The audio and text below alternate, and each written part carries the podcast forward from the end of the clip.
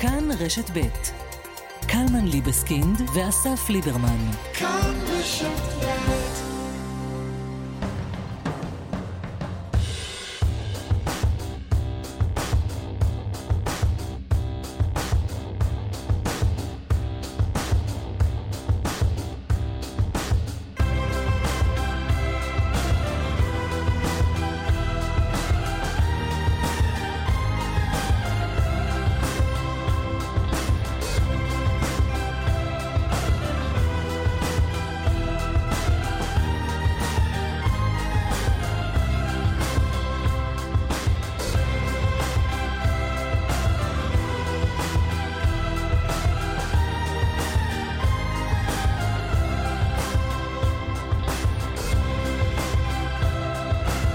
בוקר טוב, שלום רב, יום שלישי. מה קורה? יוצא דופן. מה יוצא דופן? אה, יוצא דופן המצב. אני אגיד לך, אה, לא תמיד... אה, אני יודע שיש אנשים שמחכים לשעה הזאת ביום, שבה אנחנו מדברים בינינו על משהו, ולא תמיד יש. אז פנינו לחבר הטלפוני. נכון, אז הפרטנו את השירות הזה, ושאלנו את מאזיננו, עוקבינו בטלגרם, אתה חושב שיכול להיות שהם עוקבים אחרינו בטלגרם בלי להאזין לתוכנית? משום אה, שהם פשוט רוצים מקום לכתוב בו דברים, שאין להם הם... טרנזיסטור ויש להם רק אה, טלגרם, אז יכול להיות. יכול להיות, אבל אנשים כתבו פה... התייעצנו, רק נגיד, התייעצנו על מה לדבר. על מה כדאי, ואז, תומר, בוא, בוא, בוא נראה אם יש איזו הלימה בינינו לבין הקהל. האם החנות שלנו מציעה את הסחורה שהצרכנים בה רוצים לרכוש? על מה תרצו שנדבר? קיבלנו, להערכתי זה... מה? כמה? ספרתי, יוצא מלנת אלפים. אפילו קצת יותר, אני חושב שזה ממשיך לזרום. אה, של רעיונות. אז בואו נתחיל ונדבר על כולן, כל הרעיונות. אנחנו פה... מילה. עד, עד מחר. זרוק מילה. יש פה אה, מיליון כאלה. אלונזו כותב על המספרה והקהל שלא היה ולא בכה.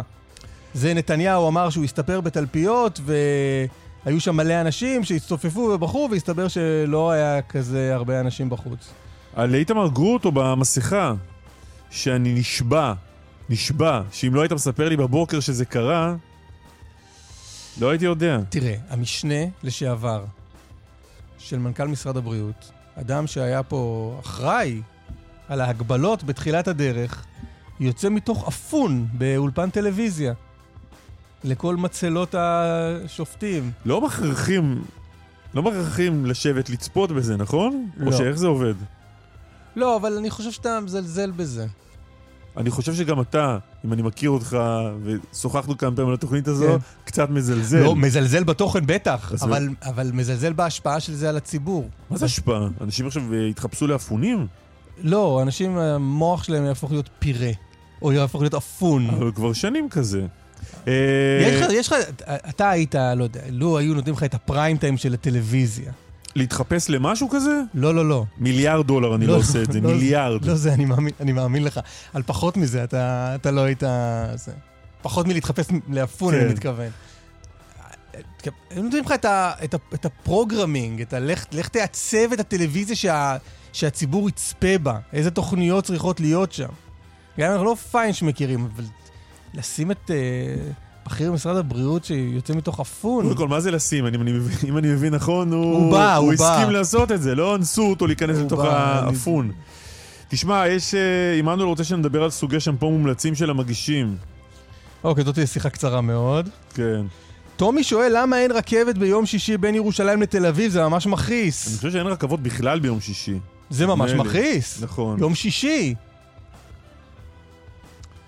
לא חילול שבת לנסוע בשישי ברכבת, נכון? לא, בכלל לא. אז מה הבעיה שלהם? אה, לא יודע, לא יודע. אה, מישהו מבקש שנפתח שוב את דיון הקמין הגדול. זוכר שהיה פה דיון על וואי, הקמינים? וואי, וואי, אחד- מהסוהרים שהיו פה. כן, כן, כן, כן. לא דיברנו אחרי זה לדעתי איזה חצי שנה. כן, היה ברוגז, בעד ונגד. אה, יש כאן שתי, שתי תשובות מעניינות.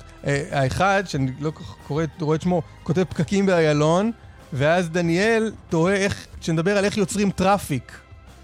כולם נוסעים באיילון, ויש traffic, מאוד פשוט. הוצאתם את הפוך מהבוידם או עדיין עם פיקה? אה, אני, אם כבר שואלים, כן. קצת אישי, אבל אני ישן עם פוך כל השנה. אה, הלילה קינאתי בך. היה קצת קר. אה, עידו מבקש שנדבר על פרשת השרימפס מול הבית של מתן כהנא.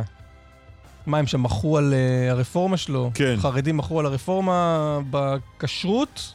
כן. אז לא, הם תיקנו שרימפסים. כן, בלי להיכנס לפרטים, כי לא ראיתי רק איזה כותרת, אז אם אני טועה אני כבר בזה, אבל, אבל מחאה חביבה.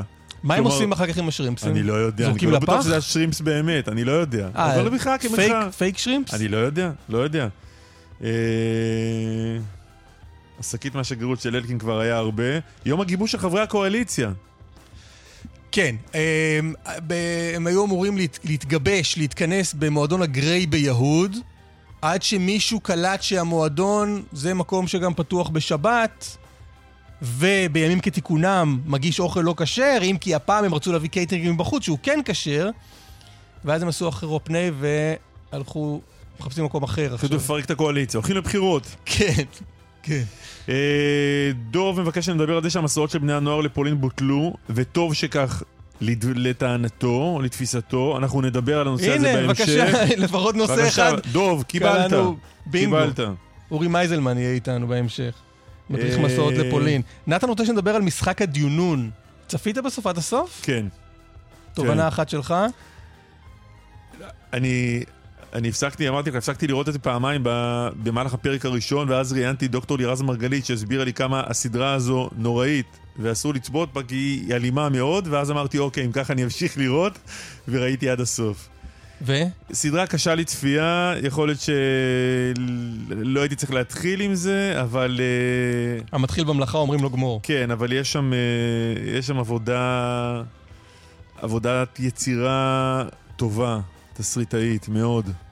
נועה כותבת, אה, דברו על דיון ה-FDA היום. אז דיברנו אתמול על הדיון אה, שיהיה ב-FDA היום, על חיסון ילדים בני 5 עד 13, עם שרון אלרועי פרייס.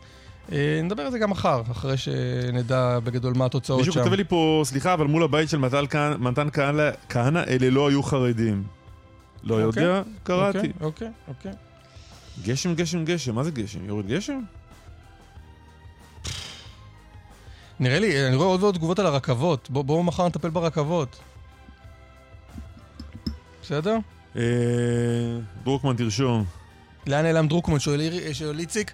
אה, זה הזמן להגיד שאת התוכנית הזאת אה, עורך איתמר דרוקמן, מפיק נדב רוזנצוויג, על ביצוע טכני ראובן מן.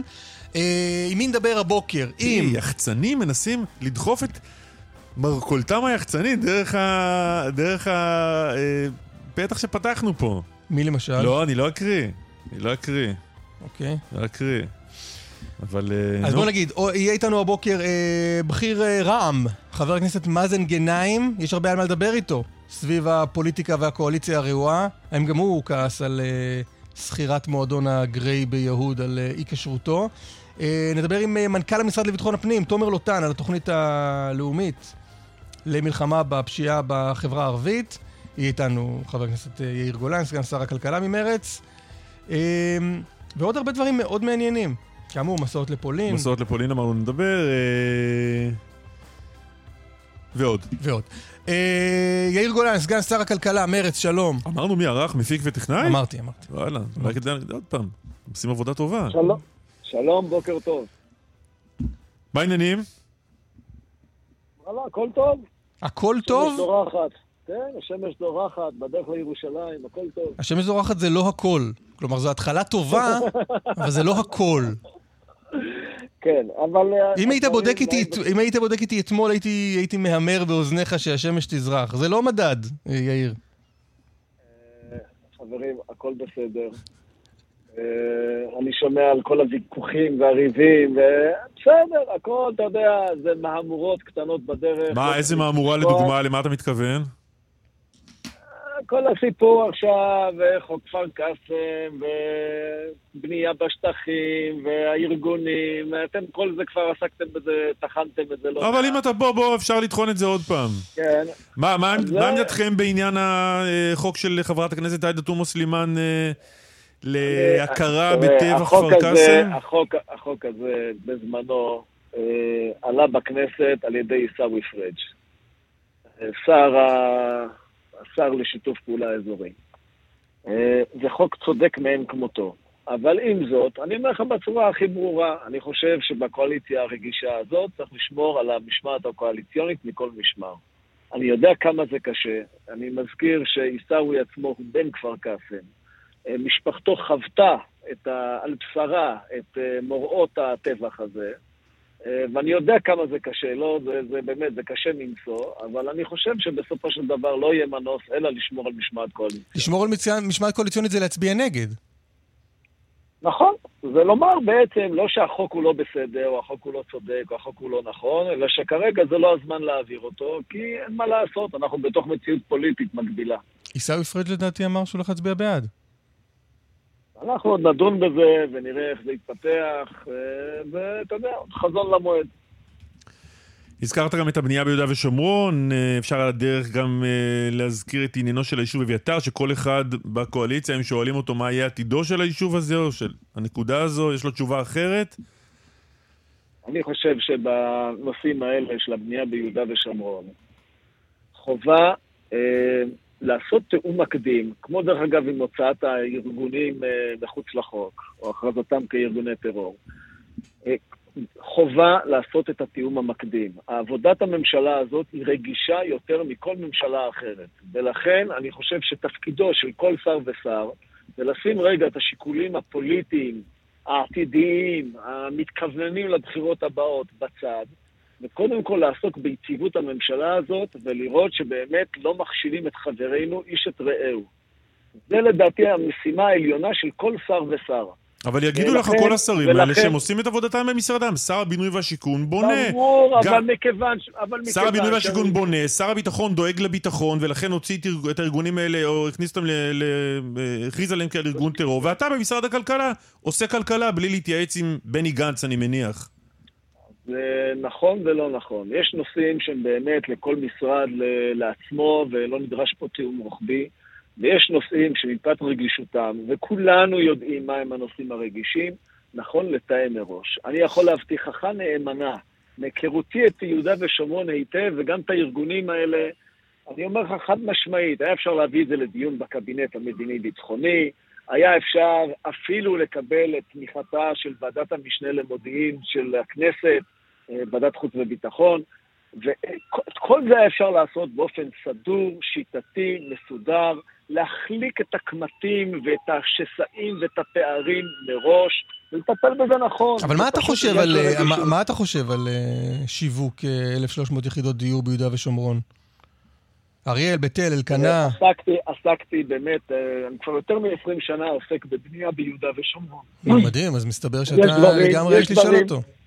יש דברים שבאמת, אתה אומר, הם בתחום הקו הכחול, זה ריבוי טבעי, זה במילא ביישוב צמוד גדר, זה כפר הגדר עוקפת אותו בכלל מצד מזרח שלו, ואז אתה אומר, באמת, אין פה היגיון אה, להתעקש על כל אה, בית ובית. יש דברים שהם בגב ההר, שהם אה, מה שנקרא מנציחים את אה, מציאות הסיפוח, שהיא לדעתי הרסנית לישראל ונגד הרעיון הציוני, ולכן בזה צריך להילחם. לכן כל עניין לגופו.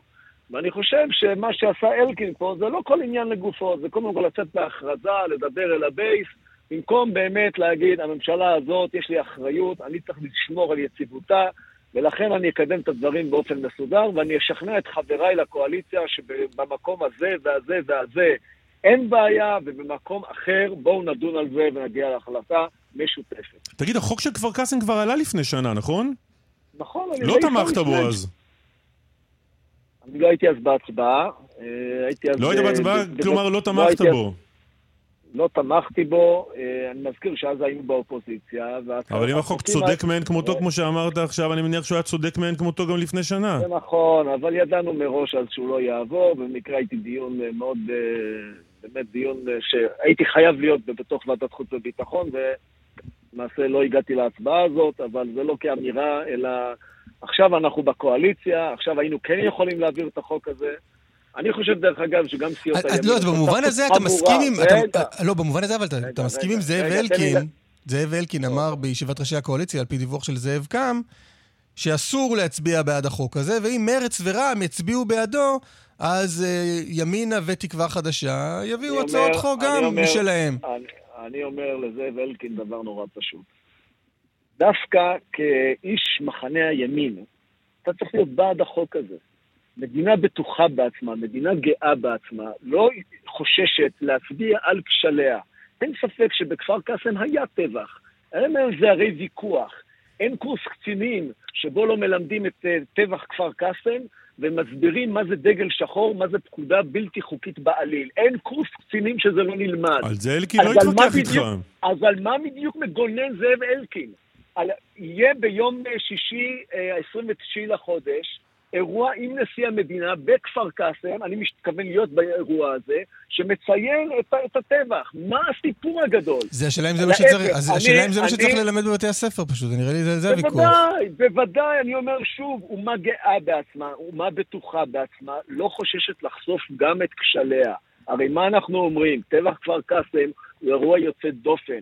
אנחנו שומרים על טוהר הנשק, אבל הנה פה הייתה הפרה, ואנחנו מתייחסים להפרה הזאת במלוא הרצינות ובמלוא האחריות, ולא חוששים לחשוף את זה וללמד את זה בבתי הספר. מה החשש הגדול? אני אומר לך שוב, כל קורס קצינים במדינת ישראל מאז, אני לא יודע מתי, מאז שאני עברתי את קורס קצינים ב-1982, מלמדים את טבח כפר קאסם. אז מה הבעיה, אלוהים אדירים? זו שאלה טובה, ואני שוב חוזר לאירוע הזה לפני שנה, כי אז פורסם שבתכתובת פנימית בתוך מרצ אתה כינית את החוק הזה זוטי זוטות, ועיסאווי פריג', לא, שהזכרת עכשיו, לא נכון, שהוא איש כפר לא נכון. קאסם, אמר עליך שאתה סוס טרויאני מיליטריסטי שאין לו מושג מה זה שמאל.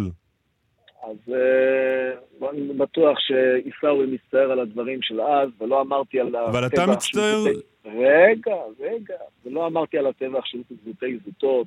התייחסתי למה צריכה לעסוק אז קואליציה, איזה חוקים צריך באמת להעלות, מה הוא באמת לא יותר מאשר צעד הצהרתי, ומה הם חוקים שאותם נכון באמת לקדם. לא, לא, על הטבח לא אמרת שהוא. זוטי זוטות, על החוק הזה אמרת שהוא זוטי זוטות. לא, לא, לא אמרתי על החוק הזה שהוא זוטי זוטות, התייחסתי באופן כללי על העבודה שלנו כמפלגה באופוזיציה, לא רלוונטי בכלל לדיון הזה. אני חוזר ואומר, כמי שלימד בעצמו את הטבח, אין ספור צוערים, אני פיקדתי על קורס קציני חי"ר, אני יודע על מה אני מדבר, אני אומר לך שאני אני אישית לימדתי את זה, לא פעם ולא פעמיים. אני חושב שהחוק הזה הוא חוק הגיוני, צודק, נכון, ומצביע על ביטחונה של החברה הישראלית. אבל, אבל, לגופו על של, היכולת אבל, שלה- לגופה, אבל לגופה של הצבעה אתה אומר במובן הזה, יאיר גולן, לגופה של הצבעה, זה אמרת, בסדר גמור. אה, לגופה של הצבעה אתה אומר, במובן הזה אתה יחד עם זאב אלקין שאומר משמעת קואליציוני, אל תפרו אותה. אני מצר על כך, אני מצר על כך. אני חושב שזו טעות חמורה של סיעות הימין בתוך הקואליציה שמתנגדות לחוק. אבל אם הן מתנגדות, מרצ- האם הן מתנגדות, מרצ צריכה להתיישר, זה מה שאתה אומר. אני אומר שאין מה לעשות. אין לא מה על לעשות. הדבר הזה אה, צריך... ל- אה, אני בכלל חושב שלא צריך עכשיו להעמיד לא הימין את השמאל ולא השמאל את הימין בתוך הקואליציה. לא, אז מה אתה עושה עם ההכרזה של עיסאווי פריג'. ש- מה אתה עושה עם האישור בעצם? עיסאווי פריג' מאשר שמרצ וגם רע"מ הולכות אה, לתמוך בהצעת החוק של תומא סלימאן. אז אני, אז אני מתכוון לנצל את 24 השעות הקרובות, לדבר על, ח- עם חבריי בקואליציה, עם אנשי הימין, שבכלל צריך אולי לתמוך בחוק, ועם אנשי השמאל, להסביר שחובה לשמור על המשמעת הקואליציונית. ונראה מה יצא מתוך השיחות האלה. אני מקווה שנגיע לעמק השווה, ושבסופו של דבר לא נייצר תקדים שהקואליציה בתוכה מתפצלת ומצביעה באופן לא אחיד. תגיד, יש לך איזשהו קו אדום? משהו מכל הדברים שעל הפרק אתה אומר, אני לא יכול לחיות איתו אם זה עובר? מהצעות מהצד הימני, לא, לא רק הצעות, מהלכים מהצד הימני של הקואליציה? בוא, בוא אני אגיד לך משהו. אני, לכל אחד יש את הקו האדום, ואני לא מתכוון לחשוף אותו עכשיו בציבור, מסיבה מאוד פשוטה. כבר ראיתי בלא מעט מקרים שבהם אנשי צבא בכירים מאוד, וגם ראשי ממשלות, אמרו הנושא הזה והזה והזה הוא קו אדום, ובסוף הסתבר שאת הקו האדום עוברים גם עוברים. אז אה, בוא, אתה יודע, בוא נשמור על צניעות בעניין הזה, ונאמר לעצמנו שהדבר החשוב הוא לגלות תבונה, סובלנות, סבלנות, להתנהג באחריות ובבגרות, ולהבין שיש לנו משימה עליונה, להציל את מדינת ישראל מקואליציה של מושחתים, לאומנים קיצוניים וחרדים. וזה לא העתיד שלנו. העתיד שלנו בכל מה שלא זה. העתיד שלנו בלבנות מדינה דמוקרטית, מודרנית, חופשית, גאה בעצמה, ששומרת על רוב יהודי מוצק, על ביתו הלאומי של העם היהודי, ועם זאת על חופש מלא לכל אזרחיה ושוויון לכל אזרחיה. צייצת בטוויטר, המשנה. צייצת בטוויטר בעניין אה, אותם שישה ארגונים שצריך לוודא מעל לכל ספק שמדובר בפגיעה בארגונים עם קשר לטרור ולא ארגוני חברה אזרחית שהאינטרס שלנו הוא דווקא לחזק אותם. סוף ציטוט של הציוט שלך. עכשיו, אני רוצה לשאול אותך משהו אחר, עזוב רגע טרור, בוא נניח שהם לא קשורים בכלל לטרור. יש בין הארגונים האלה ארגונים שניהלו קמפיינים לשחרור של מחבלים עם דם על הידיים וכאלה שקוראים להפסיק את הסיוע הביטחוני לישראל ויש מי מהארגונים האלה שנלחמים בעד הפסקת ההשקעות בישראל ועוד ועוד. מה לך ולכל זה? נניח שאין קשר לטרור, רק מה שאמרתי עכשיו. תראה, אנחנו מדינת חוק. כשאתה מכריז על ארגון כארגון טרור, אז אתה... שהוא מה שנקרא אכן ארגון טרור. לכן אמרתי לך, שים את הטרור, לעמוד- שים את הטרור בצד. אני שואל אותך על, על המקום שממנו אתה בא להגן עליהם ולהגיד, יכול להיות אני- שמדובר מדובר רק בארגוני חברה אזרחית שהאינטרס שלנו דווקא לחזק אותם. מה יש לך לחזק בארגונים כאלה? אתה יאיר גולן. תלוי, תלוי, קודם כל, אני לא דנתי בכל ארגון, התייחסתי לזה באופן כללי. צריך לבדוק כל ארגון וארגון לגופו. מי עושה פעילות שבאמת היא חתרנית נגד מדינת ישראל ומי לא. מי בכלל, דרך אגב, אתה יודע, אני קצת מתפלא על השאלה, אנחנו הרי מעבירים כסף לחמאס, או מאפשרים העברת כסף לחמאס כדי לשמור על היציבות הביטחונית ברצועת עזה. אז אני אומר לך שגם ביהודה ושומרון יש לנו אינטרס שחלק מארגוני החברה האזרחית ימשיכו לתפקד, למרות שהם לא נושאי דגל הציונות. לא, זה לא נושא אה, דגל לא- הציונות. אני שואל אותך איזה אינטרס יש לך לחזק, אתה כתבת לחזק, בהנחה שהם לא טרור, אני איתך, רגע, רגע, יאיר גולן. נניח שהם שוב שהם לא טרור, הם ארגוני, מה? שאתה קורא חברה אזרחית שצריך לחזק אותה. מה יש לך, יאיר. גולן, לחזק ארגונים שקוראים לשחרר מחבלים, שקוראים להפסיק את הסיוע הביטחוני לישראל, שקוראים להפסיק- להפסיק השקעות בישראל? אני לא התייחסתי לארגון כזה ולא ארגון... אבל הדיון הוא על. הארגונים האלה. אז אני מסביר לך שבין הארגונים האלה לא עברתי אחד-אחד. אחד הוא יותר בעייתי, אחד הוא פחות בעייתי, זה אני אומר לך מידיעה אישית. יש ארגונים שיש לנו אינטרס שהם ימשיכו לעבוד בשטח. איזה ארגונים בעייתיים יש- יותר? רגע, רגע. יש ארגונים שלמרות עמדתם, בוודאי, הם לא ציונים, הם לא בעד מדינת ישראל, הם ארגונים פלסטינים, מה ציפית שהם יעשו? שהם ישאירו את אני לא שואל? עליהם, אני שואל עליך. אז אני, אז אני אומר לך שיש ארגונים שלמרות שהם לא עושים דברים אה, רק לטובת מדינת ישראל, לנו כמדינת ישראל ולנו כגורם הביטחוני האחראי בשטח, יש אינטרס שהם ימשיכו ויפעלו, כי הם ממלאים גם פונקציות אחרות, שמהם לא יהיו, אף אז- אחד לא יהיה. אז אני. שואל, מה- מה בפעילות של הארגונים האלה הוא מחזק את לא האינטרס אכנס- שלנו? אני לא, אני לא אכנס איתך לעיסוק בכל ארגון. לא, וארגון. תן ארגון אחד, אתה אמרת. ארגונים. אתה אז אמרת שיכול להיות לחזק אותם. מה אז צריך לחזק שם? אז יש ארגון שעוסק עכשיו בפערים, בהעסקת מורים בנקודה מסוימת, שאם הם לא פועלים אז אף אחד לא פועל שם, אז יש לך אינטרס שהם ימשיכו לפעול. זה לא מקרי הרי שבמשך, אה, כל ארגון כזה כבר קיים שנים בשטח, זה לא מקרי שעד היום הם לא, הוצאו, אה, לא הוכרזו כארגון טרור, זה לא מקרי. זה עניין שישראל, הרי אנחנו עוקבים אחריהם, יש לנו מודיעין עמוק עליהם, הם מוכרים לישראל. אז מה קרה אה, עכשיו? אם לא הוצאנו אותם, אז אני לא יודע בדיוק מה קרה בדיוק, אני, אני לא בקיא עכשיו במודיעין, אני כבר לא חבר ועדת החוץ והביטחון, אז אני לא יודע מהו המודיעין העדכני. יכול להיות שמה שהתווסף עכשיו הוא באמת מחייב הכרזתם כארגוני טרור, ויכול להיות שמישהו פה, מה שנקרא, גילה התלהבות יתר, אני לא יודע למה, לא יודע בדיוק מה הנסיבות, ולמעשה יש פה מקח טעות למדינת ישראל. בני גנץ גילה התלהבות יתר. אני לא יודע, מה אני אומר לכם, אני אומר לכם. הדיונים, הדיונים, הדיונים על הארגונים האלה הם לא חדשים, שום דבר פה לא באמת נולד אתמול בערב. הדיון על הארגונים האלה כבר נמשך שנים, ואני אומר לך שבחלק מהמקומות, אנחנו, אנשי הצבא, אמרנו לעצמנו, אמרנו גם לשולחינו אה, מהדרג המדיני, שנכון לא לסגור ארגון כזה וארגון אחר, כי בסך הכל הכולל עדיף לנו שהוא ימשיך ויפעול. אוקיי. אה, חבר הכנסת יאיר גולן, מרץ, תודה רבה על השיחה הזו. תודה והמשך יום טוב לכולנו. בהחלט. דרך עכו חיפה עמוסה מצומת שמרת עד כפר מסריק, בדרך חמש מערב העמוס ממחלף ראש העין עד מחלף הכפר הירוק, דיווחים נוספים בכאן מוקד התנועה כוכבי 9550 ובאתר שלנו. פרסומות והלאה. מנכ"ל המשרד לביטחון הפנים, תומר לוטן איתנו, שלום תומר. שלום, בוקר טוב. בוקר טוב. תגיד, יש בשורה?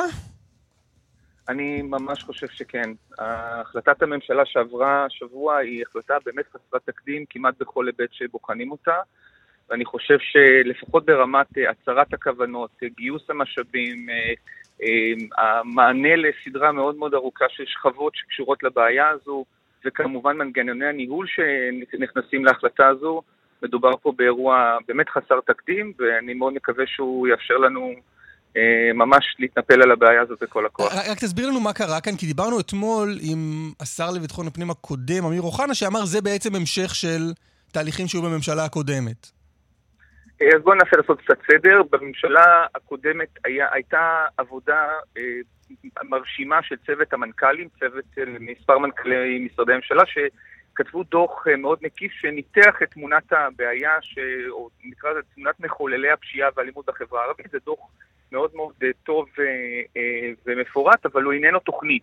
הוא לא תורגם למשאבים, הוא לא תורגם לתקנים, הוא לא תורגם לתוכנית עבודה, הוא בעצם סימן את גבולות הבעיה, ומה שנעשה כאן בחודשים האחרונים, גם במשרד לביטחון פנים וגם בהרבה מאוד משרדים שותפים, זה בעצם לבנות מה, גם מהנייר הזה וגם מאחרים, תוכנית עבודה מאוד מאוד מפורטת, ממש אה, אה, בצורה מאוד מאוד מאוד מעמיקה, אה, בכל שכבות הבעיה, גם בנושא אמל"ח, גם בנושא ארגוני הפשיעה, גם בנושא נוכחות בכבישים, נוכחות ברחובות, כמות שוטרים, סוגיות שקשורות לצעירים חסרי מעש בחברה הערבית, נשקים בלתי חוקיים ועוד ועוד ועוד סדרה מאוד ארוכה של נושאים, כולל גם היבטים מבצעיים שנכנסו לתוך ההחלטה הזו, גם היבטים תשתיתיים, נקרא לזה תכנון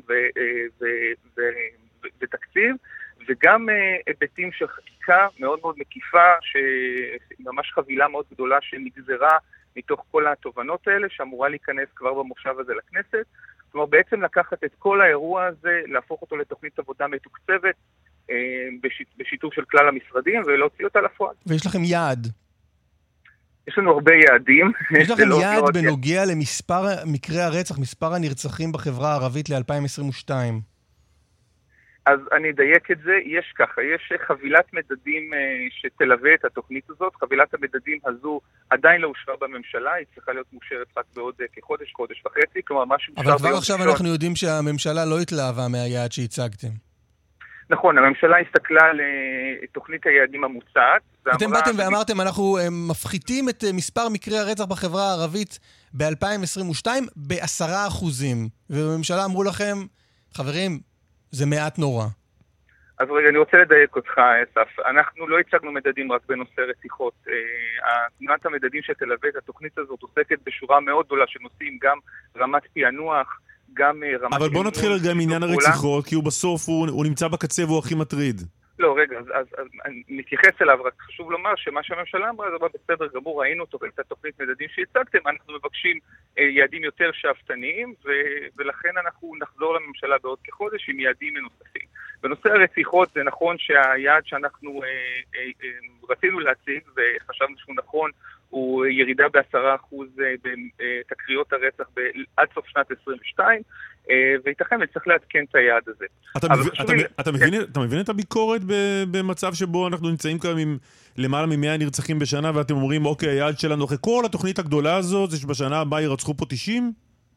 אני רוצה רגע, אני רוצה להגיד נקודה חשובה בעניין הזה. אני רוצה להזכיר, ואני אומר את זה באמת בתור איש מקצוע, מהו, מה, מהי תכלית המדידה. תכלית המדידה היא בסופו של דבר לבדוק אותנו לאורך הדרך ולראות שאנחנו עושים את הדבר הנכון. לראות שהתוכניות והפעולות והאמצעים שנקטנו בהם מצליחים להיות אפקטיביים ו- אה, ו- ולשנות את המציאות. ולכן זה נכון שאנחנו צריכים בנצ'מארק, אנחנו צריכים להגיד, יש לנו את תמונת מצב נוכחית, אנחנו צריכים לראות איך היא מתהפכת ואיך היא משתנה, אה, ולכן אנחנו מעמידים את המדדים האלה. אני חושב שזה בהחלט נכון מבחינה ציבורית, מבחינה אה, כלפי הציבור הערבי, כלפי הציבור הישראלי, להגיד אנחנו שואפים רחוק או שואפים רחוק יותר, זה בסדר גמור וזו זכותה המלאה של הממשלה להגיד לנו את זה וכך באמת נעשה, אבל אני מזכיר שוב שתכליתה של המדידה לפני הכל היא לבדוק את, אותנו, לראות שאנחנו עושים את הדברים הנכונים, לראות שאנחנו מתקדמים. ואני רוצה, ואני רוצה להזכיר... לא, תסביר רגע, איך הגעתם לעשרה אחוז? אז רגע, אני, אני מיד אגיד את זה, ואני רק רוצה להזכיר עוד נקודה מאוד מאוד חשובה. תמונת הנרצחים בישראל עולה בהדרגה מ-2013. עולה ממש כל שנה, אנחנו רואים מ-50 ל-70, ל-80, ל-90, למספרים שאנחנו נמצאים בו עכשיו.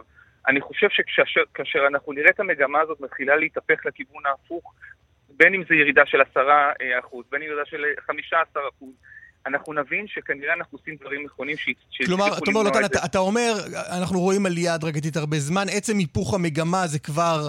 זה כבר הישג, גם, אם, גם אם זה עשרה נכון. אחוזים, אבל אז, אז אני... מה זה עשרה אחוזים? זה, מה, זה, זה מספר שאתה אומר, אנחנו מנסים לייצר איזושהי ירידה, אז בואו בוא נקרא לזה עשרה אחוזים? אנחנו מעריכים בהערכה ריאלית של, בטווח של שנה, שוב, אני מזכיר שזה לשנה, המטרה היא עשרה אחוז כל שנה, שהמספרים האלה ימשיכו לרדת ולרדת משנה לשנה, אבל כשאנחנו בוחנים את ה... את תמונת המשאבים שאנחנו מכניסים, את היכולת להכניס אותם לפעולה, את זמן המימוש, אני מזכיר, אתה לא מעביר החלטת ממשלה, לוחץ על שלושה כפתורים והופ, הדברים קורים. אנחנו צריכים להביא, לגייס את השוטרים, להביא אותם לשטח, להקים את התחנות, לפרוס את המצלמות, אה, אה, להעביר את החקיקה וכולי וכולי. ולכן, בתמונת המשאבים והפעולה הזו, כפי שאנחנו הערכנו, שמנו את היעד הזה לסוף שנת 22. זה נכון שיש מקום להסתכל עליו ולשפר אותו, וכך נעשה, אבל אני מזכיר שוב את מה שאמרתי קודם, תכלית המדידה היא לראות שאנחנו עושים דברים נכון, שאנחנו משפרים, ואם אנחנו רואים שאנחנו לא עובדים מספיק טוב או לא מתקדמים במגמה הנכונה, להציע הצעות אחרות. זאת תכליתה של מדיניות וככה צריך לנהל אותה. איך אתם מתייחסים לביקורת על, על שינויי חקיקה, נניח, בעניין של... אה, חיפוש מקל יותר בלי צו ודברים מהסוג הזה? תראה, פה אני חושב שהמסר שאנחנו שידרנו, ואני, ולשמחתי גם משרד המשפטים אה, אימץ אותו ו- ותומך בנו, אומר בעצם את הדבר הבא, זוהי שעת חירום. אנחנו נמצאים בשעת חירום, ובשעת חירום אתה אה, חוצה כמה קווים אדומים שעד עכשיו לא נהגת לחצות אותם. ולכן אנחנו רואים היום כמה אמצעים חדשים שנכנסים לתוך המערכה הזו, שעד עכשיו לא, לא נתפסו כ, כמרחיקי לכת. קח לדוגמה חוק החיפוש שהזכרת, אני אתן לך עוד דוגמה, למשל עונשי מינימום על החזקת נשק, עד עכשיו אה, משרד המשפטים מאוד התנגד לעונשי מינימום, ועכשיו אנחנו מתקדמים למקום הזה, אז אנחנו עושים יותר ויותר פעולות, עוד דוגמה יש לי אה, חשובה, היא דוגמה שאתמול עברה בכנסת, עצירת יבוא של אה, נשקי האיירסופט, דיברתם על זה, אני חושב, בתוכנית לא מזמן, פעולה שעד עכשיו הייתה נחשבת מאוד מאוד קיצונית. אגב, כל ההקלות האלה, או כל השינויים האלה, הם קשורים לחברה הערבית, או שזאת חקיקה שהיא תהיה לכל המדינה? לא, כמובן חוק הוא חוק והוא יחול mm-hmm. על כלל האזרחים, אבל הוא, מאוד מתכתב עם התופעות המרכזיות שמחוללות את הפשיעה בחברה הערבית, וזאת התכלית המרכזית של אבל, ה... אבל אתה מבין, אתה מבין את החשש הגדול. אנחנו, את המשטרה אנחנו מכירים, והמשטרה, כשהיא מקבלת כלים, נוהגת להשתמש בהם, ולפעמים גם קצת יותר מלהשתמש בהם. יש פה פגיעה, נכון. או עלולה להיות פגיעה קשה. נכון, ולכן יש אה, כמה אה, מנגנוני בקרה להחלטות האלה. ראשית, אה, אותן חקיקות שהזכרנו הן חקיקות בהוראת שעה, כלומר הן לא חקיקות לנצח, אלא הוגדרו בזמן. אה, יש, יש להוראת שעה נטייה להישאר לנצח. אה, זה נכון לפעמים, זה לא נכון תמיד, אני, יש גם הרבה דוגמאות של הוראות שעה שמתחלפות או מתבטלות, אבל... אבל הנה, אבל אתה מבין, זה, זה מדהים שאתה אומר, יש פעמים שבהם הוראת שעה מתבטלת. זה היוצא מן הכלל שמעיד על הכלל. כן, כמה זמן אמורה להיות הוראת השעה הזו? שלוש שנים, אבל רגע, ורציתי להגיד שזה לא מנגנון הבקרה היחיד, אני מזכיר, זה גם מופיע בהחלטת הממשלה, שכל הפעולה, לרבות תחום החקיקה, מלווה בצוות אה, בין-משרדי, אה, חלקו, אה, חלק ממנו הוא צוות משפטי שמלווה אותו היועץ המשפטי לממשלה, כלומר כל מה שקשור לחציית קווים אדומים מבחינה דמוקרטית, או, או איזושהי, איזושהי תחושה או הבנה שאנחנו, שהכלים האלה הלכו רחוק מדי, אנחנו נצטרך לעצור, וביחד עם הייעוץ המשפטי לממשלה להציע אולי כיוונים אחרים. שוב, אבל אני אומר, הצד ההפוך של המשוואה, אני מזכיר, הוא שישנם אה, יכולות רבות או משמעותיות שהמשטרה זקוקה להן היום כדי להצליח. לדוגמה, הזכרת את חוק החיפוש, היכולת לקחת מצלמה מקיוסק שהתבצע בו רצח לפני חמש דקות, זאת יכולת שלא הייתה קיימת למשטרה עד עכשיו, ועכשיו תהיה קיימת לה בחוק, והאמצעים האלה נדרשים בדיוק כדי לשפר את פענוח הרציחות ופענוח הפשעים שאנחנו מדברים עליהם. עם רמת הפענוח הכל כך נמוכה שאנחנו אה, נמצאים בה בחברה הערבית, צריך להכניס אמצעים חדשים לתוך המערך הזה כדי להצליח, וזה מה שאנחנו עושים. מנכ"ל המשרד לביטחון הפנים, תומר לוטן, תודה רבה. תודה, תודה. תודה רבה, בוקר טוב.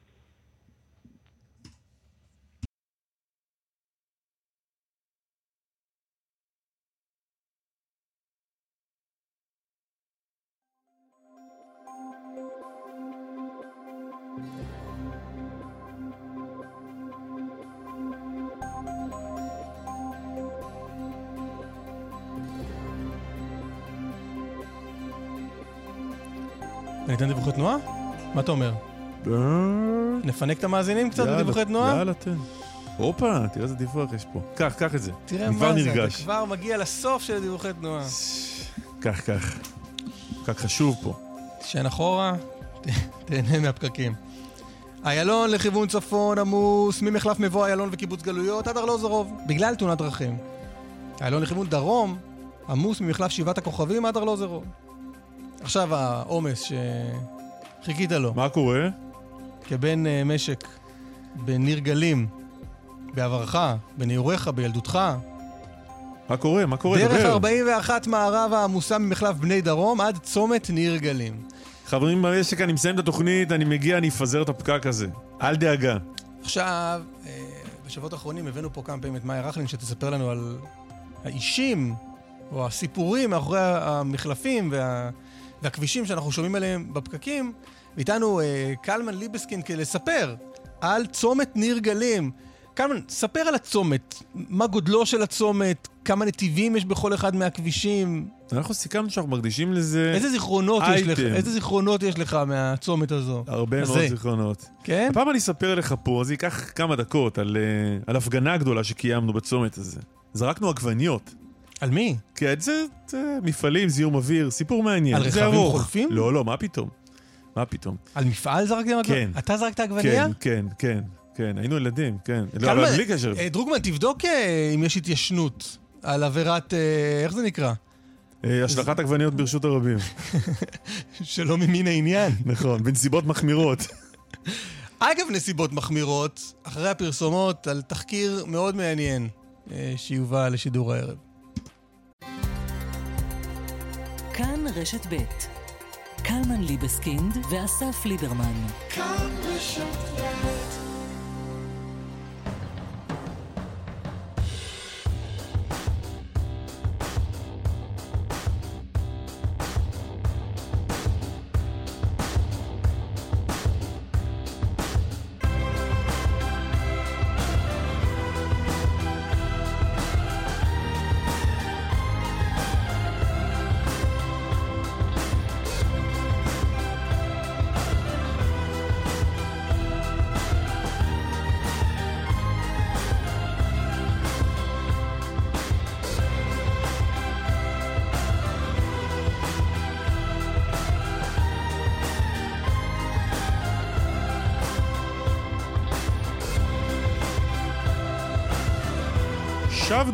שבנו.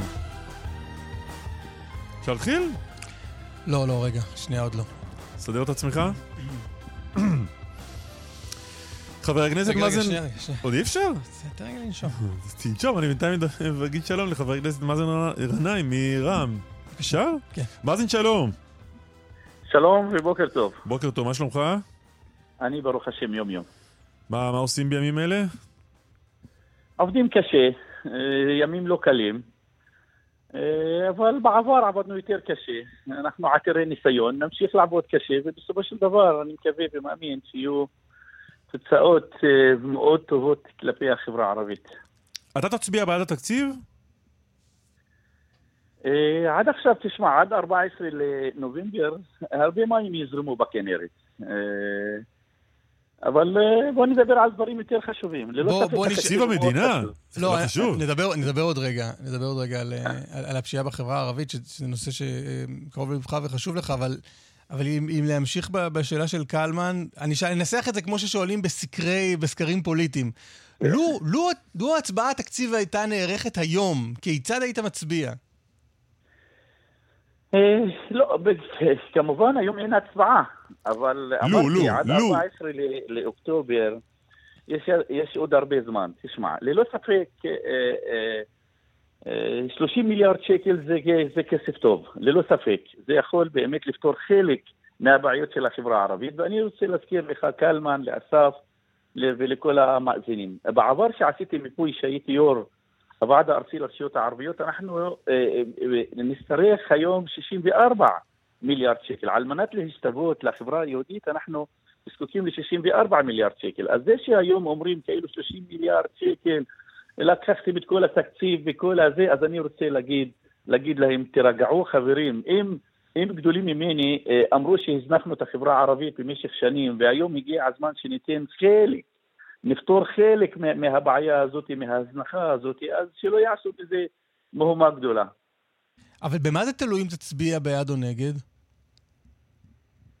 אה, תראה, בסופו של דבר אני אה, רוצה שיהיה תקציב למדינה, זה לא סוד, כי אה, התקציב האחרון אושר ב-2018. זה לא בריא, זה לא טוב, וכמובן שאנחנו בחברה הערבית היום יש לנו שיעור העוני הוא 53 אחוז, אבטלה וכל הדברים האלו, ללא ספק אישור התקציב. וזה חשוב לחברה הערבית, אבל יש עוד כל מיני דברים שצריכים לפתור אותם בדרך. כמו מה? תראה, למשל היום נגיד אה, נושא החשמל הוא מאוד חשוב, אה, תוכניות מותאר זה מאוד חשוב. זה שמדברים על הנגב כאילו הפזורה, אה, אחינו בנגב כאילו השתלטו על הנגב, אני רוצה להגיד, אני, אני קלמן רוצה להגיד שאתה וכל ה... מי ששומע אותנו שישמע, בנגב יש 14 מיליון אה, אה, דונם. כמה שולטים? בני, אה, אחינו אחינו התושבים שם על שלוש אחוז, אבל כל יום אתה שומע בכנסת, מכרתם את הנגב, השתלטו על הנגב. אבל על מה המחלוקת היום, בדרך לתקציב? אני אני מנסה להבין מה חשוב לך שעליו אתה תתעקש עד ל-14 בנובמבר, יום אישור תראה, חשוב, התקציב. חשוב לי היום מה שקורה בנגב, נגיד אה, אה, 35 יישובים הבלתי מוכרים שאין להם את הדברים הבסיסיים ביותר, אז זה חשוב לי. זה שהיום אה, אה, נושא תוכניות המתאר בחברה הערבית זה חשוב לי, נושא העסקת 15 אלף מורים שמובטלים, זה חשוב לא, אבל, אבל מה זה, יש, יש המון דברים חשובים, חשובים לך וחשובים בכלל. מהו הדבר שאותו אתה אומר, אם את זה לא יסדרו עד ה-14 בנובמבר, אני לא מצביע בעד התקציב. אני לא רוצה להגיד שאני מצביע או לא מצביע, שלא תשמע מדבר זה, אבל אני אומר לך, אני שם את החסמים של החברה הערבית בפניך. נושא, נושא האזרחות, אה, תראה, יש הרבה, הרבה דברים... אלה לא ייפתרו של- כולם בשבועיים. ללא ספק. זה, לא- אני יודע שואל- אה, אחי, אבל היום אני צריך באמת להרגיש שיש כוונות טובות. אם זה מראש הממשלה, מהשרים, אה, כולם צריכים באמת להתגייס, ושבסופו של דבר נרגיש שיש כוונות טובות. לא, אני מנסה- אלה. אני יודע שכל הבעיות לא ייפתרו. חבר הכנסת גנאים, אני מנסה להבין- מה-. מה, על, על, מה נמצא עכשיו על הפרק? דיברתם על חוק החשמל, יש חוק חשמל. דיברתם על שלושה יישובים חדשים בנגב, יוקמו. דיברתם על תקציבים משמעותיים, אמרת 30 מיליארד, זה משמעותי מאוד. אז מה הדבר הבא? על מה אתה מדבר עכשיו? שהוא נכון לימים הקרובים, לא לשאיפות לעתיד. אה, אה, אה, קלמן, אמרתי לך, אה, אדם שהיה ראש רשות במשך שתי, שתי קדנציות, תאמין לי, יכול לזהות איפה הבעיות. יכול לזהות מה באמת יכול להועיל על מנת לשפר את המצב של... אנחנו של, לא של היינו, החברה. אנחנו לא היינו ראשי רשות אה, שני, שתי קדנציות, אז- אז אז בוא... בקושי קדנציה היינו. כן, אז בוא תעזור לנו להבין מה חשוב. לך להתעקש עליו. כל דבר שאני הזכרתי הוא מאוד חשוב. נושא החשמל הוא חשוב, נושא האזרחות הוא חשוב, אבל, נושא אבל, הנגב אבל הוא בשיחה חשוב, עם, אה, בשיחות עם. אה, עם שרת. הפנים איילת שקד פתרתם את עניין החשמל. עוד לא, לא, לא פתרנו את זה סופית, כי, אבל בסופו של דבר אני מקווה שאם יש כוונות טובות אפשר לפתור את זה. במידה ו- ו- ואין כוונות טובות, אז אפשר לפתור את זה, אבל אני מקווה ומאמין שבסופו של דבר נתגבר על המחלוקת ונצליח להביא בשורה טובה. מה חשבת אה, על התוכנית ה- הלאומית למלחמה בפשיעה בחברה הערבית, לשביעות רצונך? מטפלת בדברים לא, הנכונים? תראי, ללא, ללא, ללא ספק אה, יש כוונות טובות, אבל בין החלום למציאות המרחק הוא גדול. אה, בחלום אנחנו רוצים באמת לפתור את הבעיה הזאת, כי נושא ה- ה- המיקור האלימות והפשיעה בחברה הערבית הוא מאוד מאוד מאוד חשוב, כי, אבל במציאות אנחנו כל יום קוברים את מתינו. ולכן, אה, ללא ספק, משטרת ישראל אה, מוטלת עליה אחריות כבדה, ממשלת ישראל, אנחנו כהורים, כאנשים, כנבחרי ציבור, גם בחברה הערבית, אנחנו מודעים שיש עלינו אחריות, איך היום באמת לחנך את ילדינו בצורה הכי טובה. אז, אז האחריות הזאת היא, היא מוטלת על כולם, אבל בסופו של דבר, התקציב הזה, אה, אני מקווה ומאמין שהוא יו- יועיל על מנת אה, לחסל או לדוג את משפחות הפשע. ותאמין לי, אם המשטרה יש לה רצון טוב לדוג אותם זה קל מאוד. אבל כשאתה כי- מסתכל על התוכנית, אתה אומר זו תוכנית טובה? יש בה כדי להילחם במשפחות הפשע? תוכנית טובה, אבל אה, אה, בואו נחכה, אחי. בינתיים, אה, היום, היום בבוקר אה, נורה בחור מכפר אמרה, לא רחוק מפה, היום בבוקר. מהמם. לצערי, כל יום אנחנו אה, קמים על עוד אסון, על עוד מקרי רצח, על עוד אה, מקרים של, של אלימות, הצתות רכב, protection, כל הדברים האלו. אז אנשים היום... היעד, היעד שה- צודקים. שה- שהמשרד לביטחון פנים הציג בממשלה, ירידה של עשרה אחוזים במקרי הרצח ב-2022, מה אתה חושב על זה? אני חושב שזה רע, רע מאוד. אם אנחנו מדברים היום, בשנה שעברה נרצחו 113, היום אנחנו ב-110 ועוד חודשיים. אם נגיע, נגיד, חס וחלילה ל-120, אז 10% זה 12, אז בכל שנה אנחנו צריכים לקבור קרוב ל-100 ומשהו. אז זה, זה אסון. זה ממש אסון, לא, אסון אמרנו לאומי. תומר לונטן, מנכ"ל המשרד אה, לביטחון הפנים, עשרה אחוזים כל שנה. כלומר, כל שנה נראה ירידה הדרגתית של עשרה אחוזים במספר מקרי הרצח. אח שלי, הרי אנחנו עתירי ניסיון, ומשטרת ישראל הוכיחה לנו, לכולם, שאם היא רוצה, היא יכולה. וראינו מה עשו במשפחות הפשע בנתניה, בבאר שבע, באשקלון ובכל המקומות האלו. אז אני לא מקבל את זה. אני אומר, אם משטרת ישראל יש לה כוונות טובות, יכולה לדוג אותם תוך כמה חודשים טובים. ותאמין לי, כל משפחות הפשע וכל אדם שמחזיק בנשק, משטרת ישראל יודעת מאן הנשק הזה נלקח ואיפה הוא נמצא. שאומרים שיש קרוב לחצי מיליון כלי נשק, אז אם אתם יודעים את המספר, בוודאי אתם יודעים איפה הנשק הזה נמצא. אני, אמ, שהייתי ראש רשות, ועכשיו בשם חבריי, ראשי הרשויות, חברי הכנסת, אני אומר להם, ידנו מושטת, בואו תיכנסו, תאספו את הסרטן הזה שקוראים לו נשק בלתי חוקי. תגיד, שמענו את מפלגת העבודה מדברת על ההחלטה להכריז על ששת הארגונים הפלסטינים כעל ארגוני טרור. שמענו את מרץ, אה, דיברנו בעניין הזה עם יאיר גולן אה, בשעה הקודמת. נדמה לי שרק אתכם לא שמענו. מה העמדה שלך בעניין? אני, אני, אני, אני, אני רוצה להגיד לך, אני באופן אישי מתפלא. אה, אם, אם שר הביטחון נזכר היום, אחרי 30 שנה של פעילות, אז להגיד שזה זה, זה תומכי טרור, זה, זה בולשיק אחד גדול. תאמין לי, אני, חלק מהעמותות האלו אני מכיר באופן אישי, אלו עמותות אזרחיות שעוזרים לאנשים, ופתאום בא ואומר, זה, זה, אני, אני לא, זה קל היום, קל, קל, קל מאוד היום להמציא את, ה, את הסיסמה הזאת, תמכות, תומכים בטרור, כך וכך וכך. אתה לא, אתה לא, אתה לא, כשבני גנץ, שר הביטחון, אומר לך, אלה ארגוני טרור, אתה לא מאמין לו. אני, אני לא רוצה להגיד שאני, אני, אה, אה, אני אומר לך, העמותות האלו... בולשיט 30 זה שנה. לא לא, להאמין, סלמן, אני חושב, בוא בעברית. אני אשאל אותך ש- לא, בוא אני אני אשאל אותך שאלה. אם, אם העמותות האלו פועלות מעל 30 שנה, מדוע חיכיתם 30 שנה? בוא אני אשאל אותך שאלה. אני כ- כאזרח תמים, אני לא יכול לתת, אני, ולא- יכולות להיות כל מיני, כל מיני תשובות לזה. לדוגמה, לדוגמה, לא, יכול להיות שבשנים האחרונות הם פנו לכיוון הטרור ולפני זה לא, יכול להיות שעכשיו מצאו ראיות לזה ולפני זה לא, אבל אני שואל, מה אתה הולך לעשות עם העניין הזה? יש לכם איזה עניין, חוץ מהאמירה הזו שלך כאן, לעשות משהו? לא, כמובן, יש לנו, אה, אה, אנחנו נשב, נדבר, ובסופו של דבר, תאמין לי שנוציא הודעה מסודרת.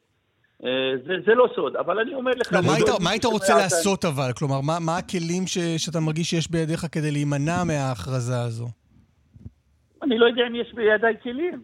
אני לא יודע אם יש בידיי, בידיים כלים על מנת שאני אהיה הוגן כלפיך, כלפי כל, ה, כל המאזינים. אבל היום קל לבוא ולהאשים עמותה ש, שכבר אה, עובדת מעל 30 שנה, ופתאום אחרי 30 שנה, 40 שנה אומרים, "אה, אנחנו רוצים לסגור את העמותה הזאת, אנחנו רוצים לסגור את הגוף הזה, כי הגוף הזה תומך טרור. אז היום מילת טרור, היום כל אחד יכול להשתמש בה, אבל בין טרור לבין מה, ש, מה שהעמותות האלו עושות בשטח, ההבדל הוא גדול, אנשים שם מתים מרעב. אני אומר לך, אנשים שם מחפשים בפחי אשפה לאכול, אז אם הם עוזרים למשפחה הזאת, למשפחה ההיא, אז פתאום אנחנו מכריזים עליהם כתומכי טרור. משרד הביטחון אומר? שהם לא רק עוזרים למשפחות, הם גם עוזרים לארגוני טרור, לחזית העממית לשחרור פלסטין. אז תמיד, תמיד, אה, מה, אני אגיד לך? אז אתה יודע מה, בוא, תן לזמן לעשות את שלו, אני אומר לך ברעם, יהיה ישיבה, נוציא הודעה מסודרת, אבל זה דעתי האישית. אה, הצעת החוק של אה, חברת הכנסת עאידה תומא סלימאן להכרה בטבח כפר קאסם, איך תצביע? אני בעד. תצביע אני גם הולך בעד. להצביע. מה בבקשה? תצביע, אתה לא רק בעד, גם תצביע בעד. כן, כן, אמרתי, אני הולך להצביע בעד, גם חבריי ברע"מ יצביעו, יצביעו ב, אה, בעד. שמעת מה אומר על זה אמ, השר זאב אלקין מתקווה חדשה? אה, לא, לא שמעתי.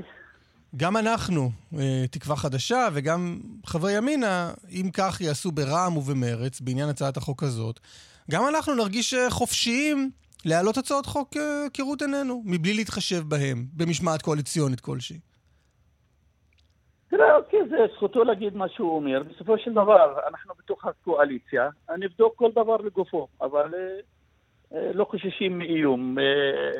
שזה ש-X מאיים או Y מאיים, תאמין לי, עברנו תקופות יותר קשות, ושנגיע לנהר נחצה אותו. לא, אומר לך זאב אלקין יותר מזה, הצעות חוק שיבואו מצד ימין, כלומר מהאופוזיציה, ואנחנו נתמוך בהם, אנחנו זה תקווה חדשה או, או ימינה, הם יעברו. בניגוד להצעות שאתם מצביעים מהם שאולי אה, יסייעו, אתה יודע, לתעמולה, אבל לא יותר מזה. אה, קלמן, בוא אני אגיד לך, תעזוב, היום יש לנו, יש לנו 14 לחודש, שזה אישור התקציב. מהמם. אנחנו, אה, אה, בסופו של דבר, אני מקווה שכל הדרישות שלנו אה, ייושמו ויהיה אישור לתקציב. נצליח להביא את התקציב הזה ליישובים בחברה הערבית, כי היישובים האלו סבלו במשך אה, אה, מעל 70 שנה, וגדולים ממנו אמרו הזנחה מתקנת, אפליה מתקנת, ותמיד דרשנו תיקון לאפליה הזאת. אז בואו בוא נשאיר אה, את השרים מכבודם במקומו אה, מונח, ותאמין לי, לכל דבר שיביאו על שולחן הכנסת נצביע בהתאם. עוד חוק אחד שמדובר בימים האחרונים, אה, חוק שגדעון סער הכין, חוק שימנע מנאשם בפלילים להרכיב ממשלה. איפה שם אתם? אנחנו בעד. בעד. חבר הכנסת מאזן גנאים, רע"מ, תודה רבה. תודה, תודה. תודה, יום טוב, חביבי. בולשיט אחד גדול, זה מה שלקחתי מהרעיון. מישהו שאל לא, פה... לא הדברים של כן, כן. גנאים, לא. ציטוט פשוט. כן, מישהו שאל אה, אה, מתי אני אומר בשמחות ומתי לא. אז בשמחות. אין לזה... מישהו שאל בטלגרם. יש אנשים שנפרד מהם, אני אומר, אה. בשמחות, להתראות בשמחות. רגע, כאן- לרנאים אמרת או לא לא, אמרת? אז אני עכשיו, הנה אני מוסיף. כי אתה אומר אולי לא לא- לך ולא לא יהיו שמחות משותפות שתגיעו אליהם. זה מה שחושד המאזין. לא, אני לא יודע, לא, הוא לא שאל בהקשר הזה. אבל אה, יש לי חבר, אינסטלטור, שאומר לי, כשהוא יוצא מבית של לקוח, הוא אומר לו, ניפגש בשמחות, אבל השמחות שלי והשמחות שלך Mm. אינן אותן שמחות. אז... אה, אבל לא... לא. מה... אינסטלטורים. כן, כן, מה... מה... אוהבים, אוהבים פיצוצים בצנרת? ברור, כן? ברור. צריכים להביא לחם הביתה. אבל קטעתי אותך באמצע סיכום של דבריו של... אה, סוכ- אה, סוכם. סוכם, סוכם. סוכם, בולשיט. אורי מייזלמן הוא מדריך מסעות לפולין. שלום, אורי. שלום, אהלן, בוקר טוב. מה המצב? בסדר, יחסית. תגיד, התקבלה אני החלטה... יכול לבחור- אני יכול לבחור שאלת פתיחה? בבקשה. כן. איפה אנחנו תופסים אותך, אורי? אורי, איפה אנחנו תופסים אותך? או, יפה שאלת, קלמן. אה, אני בבית הקברות בחולון. האמת שאני מחפש מקום שקט בבית הקברות בחולון, שזה קצת אבסורד, אבל כולם פה גוזלים ועושים כל מיני דברים. אה, אני מתחיל עוד עשר דקות סיור בעקבות קהילות יהודיות אה, מתקופת השואה, שהונצחו פה באנדרטאות, למדריכים מהנוער עובד והלומד.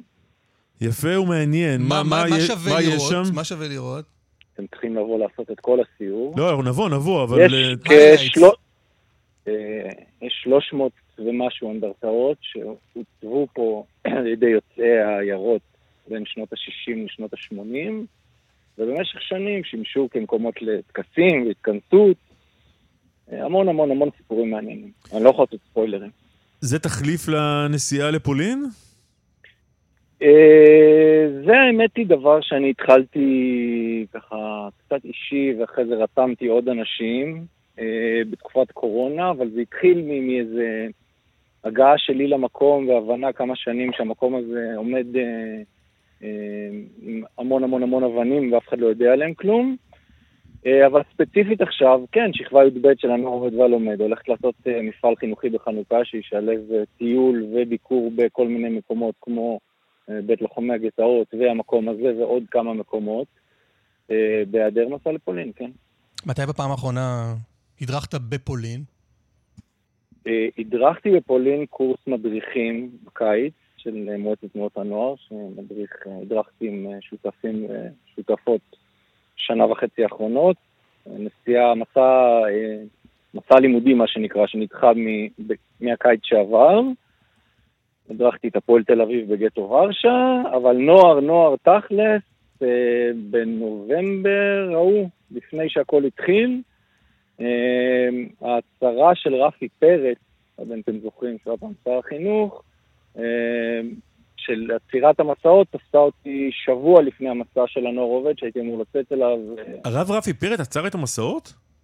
אה, הוא הכריז, להגיד שהוא עצר פיזית, זה היה שר הבריאות והוא, אבל מסיבת העיתונאים המפורסמת... אה, אז או- בעניין, אוקיי. אז עם הקורונה, עם כן, כן, הקורונה. כן. ואז בעצם, מאז המסעות לא חזרו. נכון. אה, שצריך לחכות, הרי, הרי יש טיסות לחו"ל. כן, קודם כל, אני, קודם כל אני אגיד שזה לא מדויק, כי מה שאני... אה, המסעות לא חזרו בצורה רשמית. זאת אומרת, אה, מנהלת פולין, הגוף שמטעם משרד החינוך מנהל את כל האופרציה ואת כל הדבר הזה, והרגולציה ושיבוץ.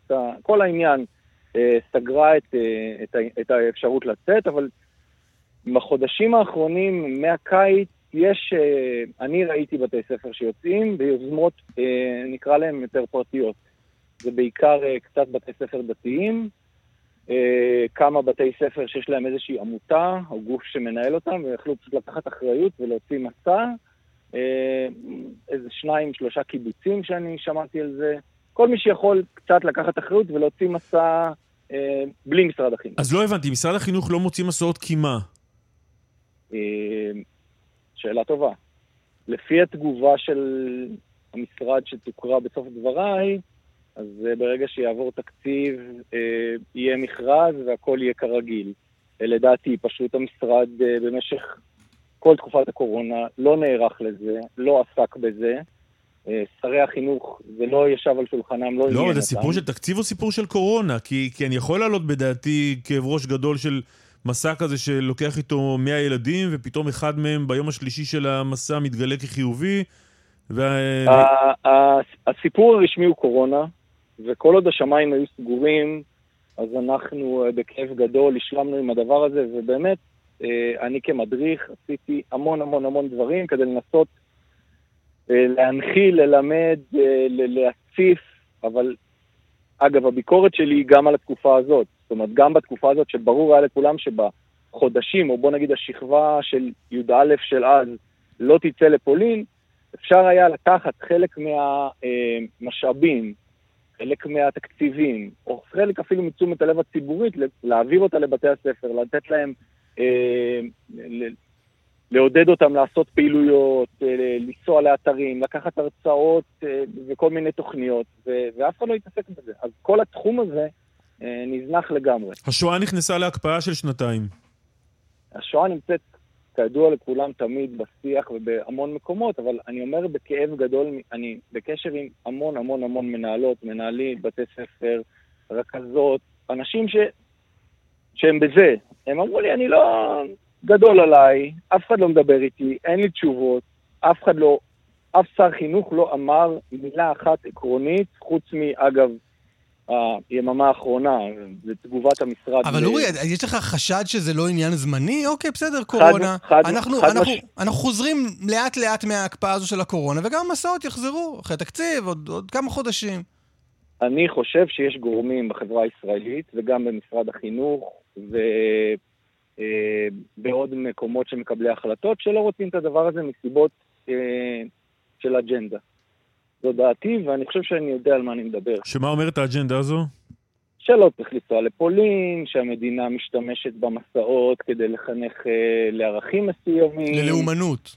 נגיד, ועוד כהנה וכהנה דברים, שאגב, טיעונים שאני, חוץ מאתמול שחסמתי 30, 40, לא זוכר כמה אנשים בטוויטר, שזה באמת היה אה, אה, משהו ככה קצת אה, מוגזם, אני מאוד מאוד מאוד פתוח לכל השיחות האלה. אני כמעט 20 למה, שנה אז למה בתוך... חסמת 30-40 אנשים, אם אתה פתוח? אבל, אה, אולי אני אשחרר אותם, נראה, איך אני נע. כי אני חושב שכשאנשים רואים שבן אדם כותב מדם ליבו ובונים בזלזול ובהכפשות אישיות אה, שמעבר לגבול הסביר, אז אין לי מה לדבר. אז עזוב רגע את החסימות, אז בוא, בוא, בוא תענה על טענה אחת. אז שים רגע בצד את הלאומנות. אמ, אחת הטענות המרכזיות, נדמה לי, נגד המסע לפולין, אומרת, אה, זה טיול שנתי. בסוף זה אירוע שלתלמידים כיף להיות עם חברים שלהם בחו"ל. יש כמה רגעים אה, סנטימנטליים, קצת, אה, קצת דמעות, אבל בסוף חוזרים לארץ, זוכרים שהיה בסופו של דבר כיף עם החבר'ה בחו"ל, ואין אין המשכיות לדבר הזה. אה, אני חושב שזו טענה, קודם כל, בני נוער בגיל 17 זה בסדר שהם ייהנו, הכל בסדר. המסע הזה הוא חוויה משמעותית. עצם העניין שזה שבוע מחוץ לארץ, יש לזה את האיכויות של זה. ויש לזה גם, אוקיי, גם מסתובבים כל השכבה ביחד במלון. להגיד לכם שאני עם אה, 100% מתלמידי ותלמידות ישראל חותם שהם צריכים לצאת לפולין, חד משמעית לא. אבל אתה עושה הכנה ארוכה, ואתה מסנן את התלמידים, ואתה אה, עושה סרגל מאמצים כזה, ובסופו של דבר, אה, מה שאני חושב שהדבר הכי חשוב, אתה מביא את החברה הישראלית להתעסק בזה. החברה הישראלית היא לא נמצאת רק ב, ב, אצל החבר'ה ש, שהיו בקיץ בחו"ל, וגם מסעות שאני הדרכתי במקומות שהם עם נוער, נוער נפלא, אבל במקומות יותר מורכבים. אז אה, חלק מהזמן אה, המורה עסקה קצת במשמעת, והיו לפעמים בעיות של אה, קשב וריכוז, אבל בסופו של דבר אני מקבל את, ה, את כל הקבוצות הוואטסאפ שעדיין פעילות, ואת התמונות ואת ה, ההודעות שאני מקבל מחניכים שהם עכשיו צבא, אחרי הצבא, סטודנטים, והשאלות עדיין מלוות אותם, וחיילות שהן אה, בתפקידי מורות חיילות שולחות הודעות אה, אני צריכה את הטקסט הזה והזה להעביר פעילות, אנשים זוכרים שיחות ותכנים ודברים, ו, ובלי המסע לפולין אין מי שיתעסק עם האנשים, אין מי שיתעסק אה, בעומק, בעומק עם הנושא הזה. זה לא, זה לא יכול להיות במתכונת אחרת. אוקיי, okay, בוא, כאמור, כפי שהבטחת, הנה תגובת uh, משרד החינוך. שרת החינוך הנחתה את המשרד בראשות המנכ"ל לקיים דיונים בנושא החזרת המסעות בחורף הקרוב. ולבצע את הפעולות הנדרשות לכך, בכפוף למגבלות הקורונה ובתיאום עם משרד הבריאות. הנחלת זיכרון השואה מהווה את אחת מאבני העבודה המרכזיות של מערכת החינוך, והנושא מוטבע, מוטבע בתחומים רבים, בהם לימודי ההיסטוריה לבגרות, מסע משואה לתקומה, טקסים, ביקורים במוזיאונים ועוד. שם לי תזכורת ליום אחרי שיעבור התקציב לבדוק את זה, להערכתי לא יקרה כלום, הלוואי ואני אתבדע, הלוואי והמשרד אה, יתעורר בעקבות ה... אה, לא יודע, כל מיני דברים, ויהיה יותר טוב, והמסעות יחזרו. אורי, תודה רבה. תודה לכם, ביי ביי.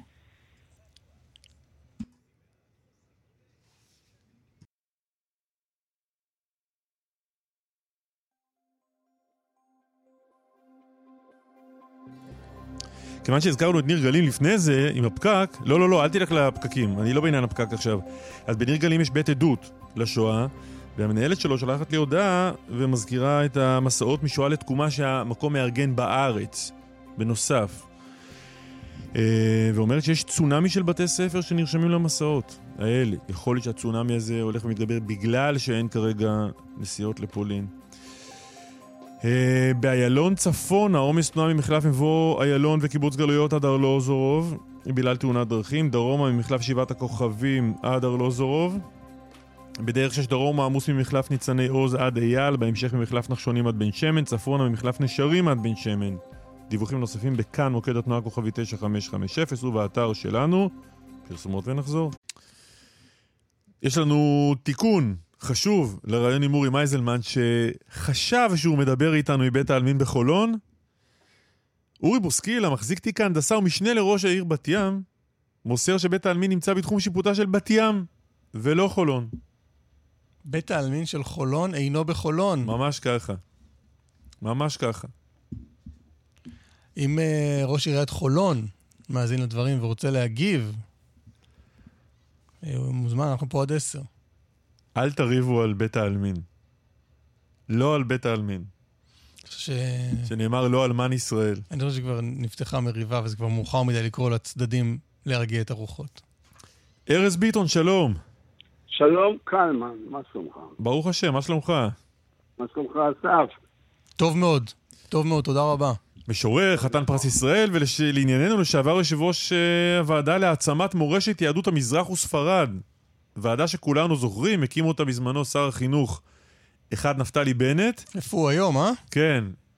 אה, אתה, אתה מגיע היום לכנסת כדי לדבר על מה? אנחנו רוצים לקדם את אותם חלקים שלא באו לביטוי, למימוש, בתוך המלצות הוועדה. כזכור, אנחנו המלצנו על תקציב של מיליארד וחצי שקלים לכמה, תוך כמה שנים. אה, מזה לא, לא ניתן משהו משמעותי. כל החלק של מחקר בתחום יהדות המזרח אה, כושל לחלוטין, לא קיים אה, התקדמות בנושאים שקשורים לתקציבים, בהכשרת מורים, בספרים וכולי. אני רוצה להזכיר... זהו, אני, אני זוכר, את, אני- מה שאני זוכר מה, מהוועדה זה בעיקר את ההמלצה לעדכן את uh, תוכניות הלימוד ואת ספרי הלימוד במערכת החינוך, ככה שיכילו פרקים מתולדות יהדות ספרד. זה לא אה, קרה? אתה- אתה צודק, כן, זה לא קרה, כי זה קשור גם לתקציב בין השאר. זאת אומרת, אה, כדי להכשיר את התוכניות צריך גם ספרים. אני רוצה להגיד משהו. חברים, באמת, הגיע הזמן להגיד שלא מדובר באפליה מכוונת, שאלו אותי גם בטלוויזיה, לא, לא רלוונטי בכלל לשאול האם דפקו את המזרחים, לא דפקו את המזרחים. צריך היום לדבר במונחים של סטטיסטיקה, של עובדות, של פער. אני טועה, ולא רק אני, וכל אחד יכול לראות שיש פער חינוכי עצום בין תלמיד שלומד בפריפריה לבין תלמיד שלומד במרכז. וזה צריך לתקן, זה עניין לא, לא, רגע, אני, אני שואל. אותך אבל שוב על, על, על הכנסת מורשת יהדות ספרד במערכת החינוך. הרי הייתה ועדה, עמדת בראשה, המלצתם המלצות, זה היה בגיבוי מלא של שר החינוך, שהיום הוא ראש הממשלה. מה קרה לזה?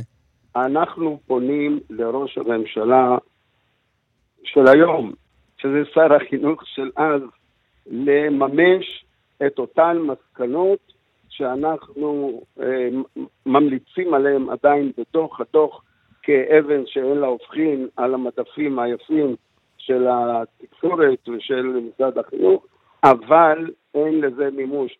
אנחנו אה, טוענים שאם יש בממשלה את אה, רוחב הלב לתת בצדק לכל מיני אה, סקטורים, עשרות מיליונים, הגיע הזמן להכיר בזהות המזרחית כזהות בעלת נוכחות, בעלת משמעות, בעלת רלוונטיות, ושהיא לא מסכנת את הזהות הכוללת של מדינה, של העם. על בישראל. כמה כסף מדובר?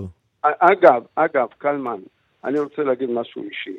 אני שמעתי לא מזמן בפודקאסטים, אתה מראיין את האימא שלך, זה מרגש, וזה נכון, וכך צריך לעשות. אז גם אני רוצה ש, שיעשה אותו דבר גם ליהודי שבא מאיראן, ו- ויש מסורת עצומה, וגם ליהודי שבא ממרוקו, ושבא ממצרים. כן, אבל מה צריך, מה צריך שזה יקרה? צריך אה, לחדש את הנוכחות של אה, הנושא ביתר שאת בתוך המערכת החינוכית הפועלת בלאו הכי. זאת אומרת, מה שהיה אז, אה, השתמשו בכוחות הקיימים בתוך מערכת החינוך כדי לקדם את התודעה של אה, נושא יהדות המזרח בתוך תוכניות הלימודים.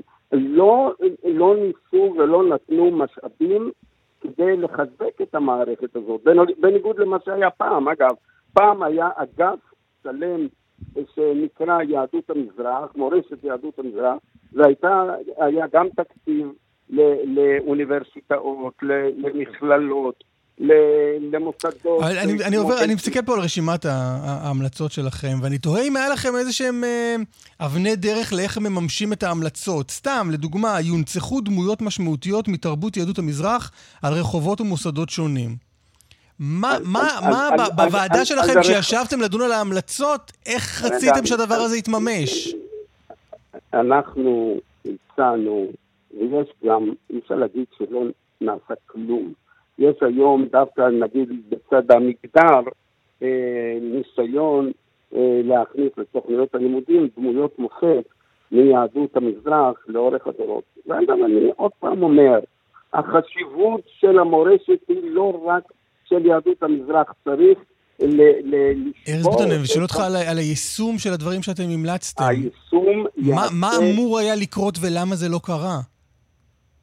זה לא קרה משתי סיבות, כי אה, השתנו השלטונות, הייתה הקפאה בתקציבים, אה, התרופפות, מי שחשב שעל ידי אה, הנחיות כלליות למזכירות פדגוגית של משרד החינוך ולמדריכים מסוימים בתוך משרד החינוך, זה יביא לשינוי מסיבי עמוק לאורך ה...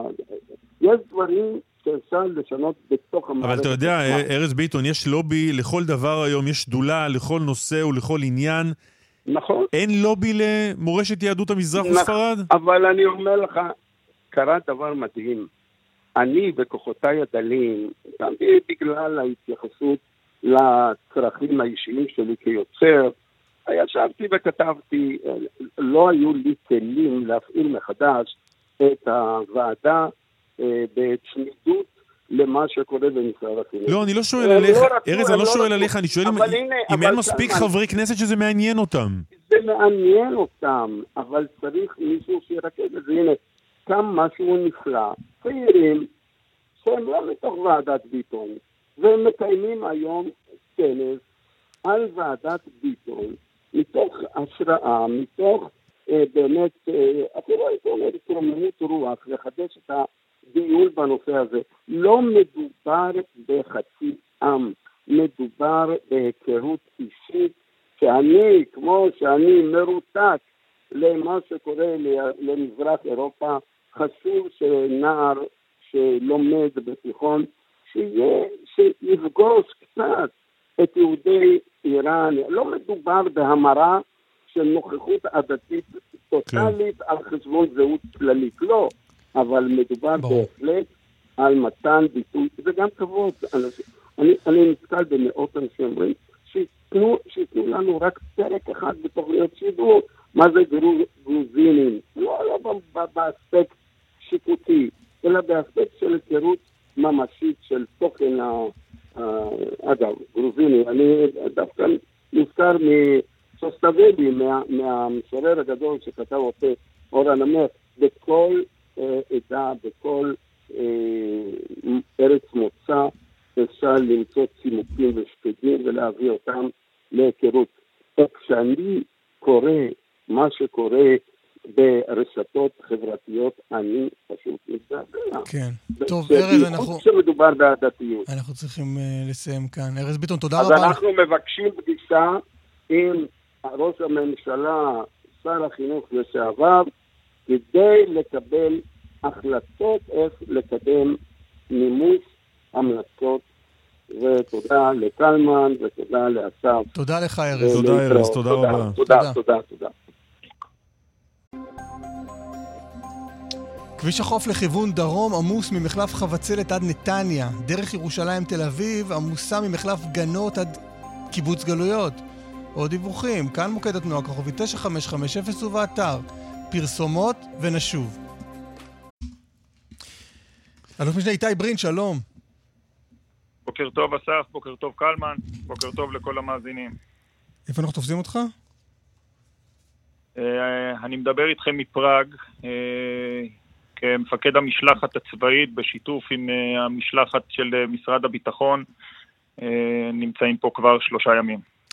נסעתם uh, כדי להעלות ארצה את uh, עצמותיו של טוראי מרטין דוידוביץ'. ספר לנו מי הוא היה. מרטין דוידוביץ', זיכרונו לברכה, אה, ניצול שואה, אה, גדל. נולד וגדל בצ'כוסלובקיה. אה, לאחר שנגמרה מלחמת העולם השנייה, הצטרף לבריגדה הצ'כית אה, והיה כאחד הלוחמים בפלוגת אה, צנחנים שעתידה הייתה לעלות ולהילחם בשורות ההגנה ובהמשך בצה"ל. הוא לא עלה לארץ. מרטין, זיכרונו לברכה, לצערנו לא זכה לעלות לארץ. והוא נהרג בתאונת אימונים קשה שהייתה פה ממש לפני שהיה אמור לעלות לארץ. הסיפור של מרטין זה תמצית הסיפור היהודי והישראלי, ניצול שואה שהחליט להתנדב ולהצטרף לבריגדה הצ'כית ובהמשך להגנה ולצה"ל והציונות זרמה בעורקיו. כל מה שהוא רצה וחלם זה לעלות לארץ ישראל ולעסוק בבניין הארץ. מתי נודע הסיפור שלו ואיך התגבשה ההחלטה ומתי אה, לעשות את המבצע הזה?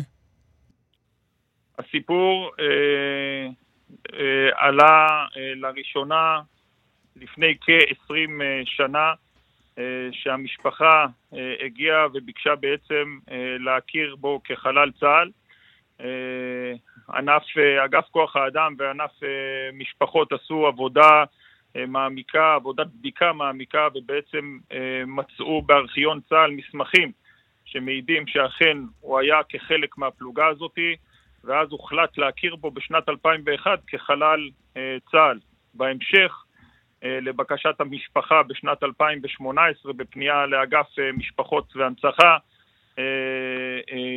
הוחלט על העלתו לארץ, ומשם קיימנו תהליכים ותיאומים רבים מול השלטונות הצ'כים שנרתמו בצורה מרשימה למשימה.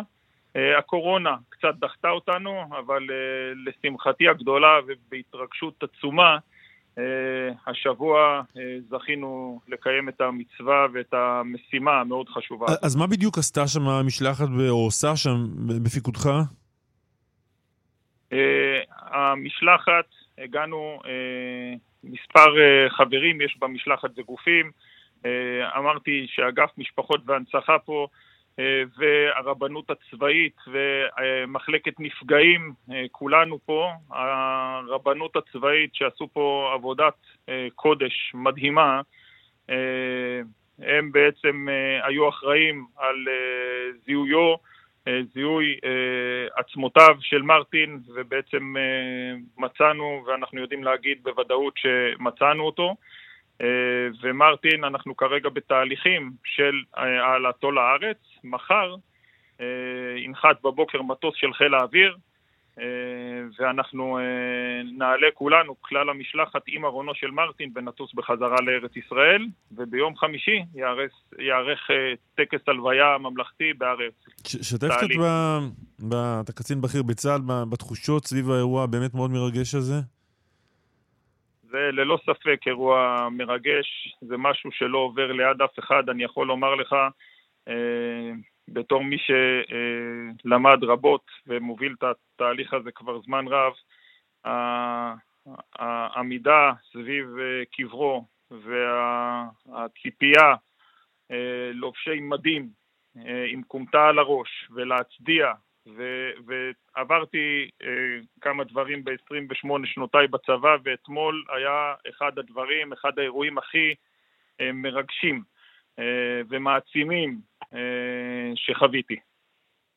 והטקס כאמור אה, ביום חמישי, פה בארץ. הטקס, הטקס ביום חמישי הוא ייקבר בהר הרצל בטקס אה, הלוויה אה, צה"לי. אלוף משנה איתי ברין, מפקד משלחת uh, צה"ל שם בצ'כיה, תודה רבה לך. תודה רבה לכם, להתראות. איזה סיפור. כן, ממש.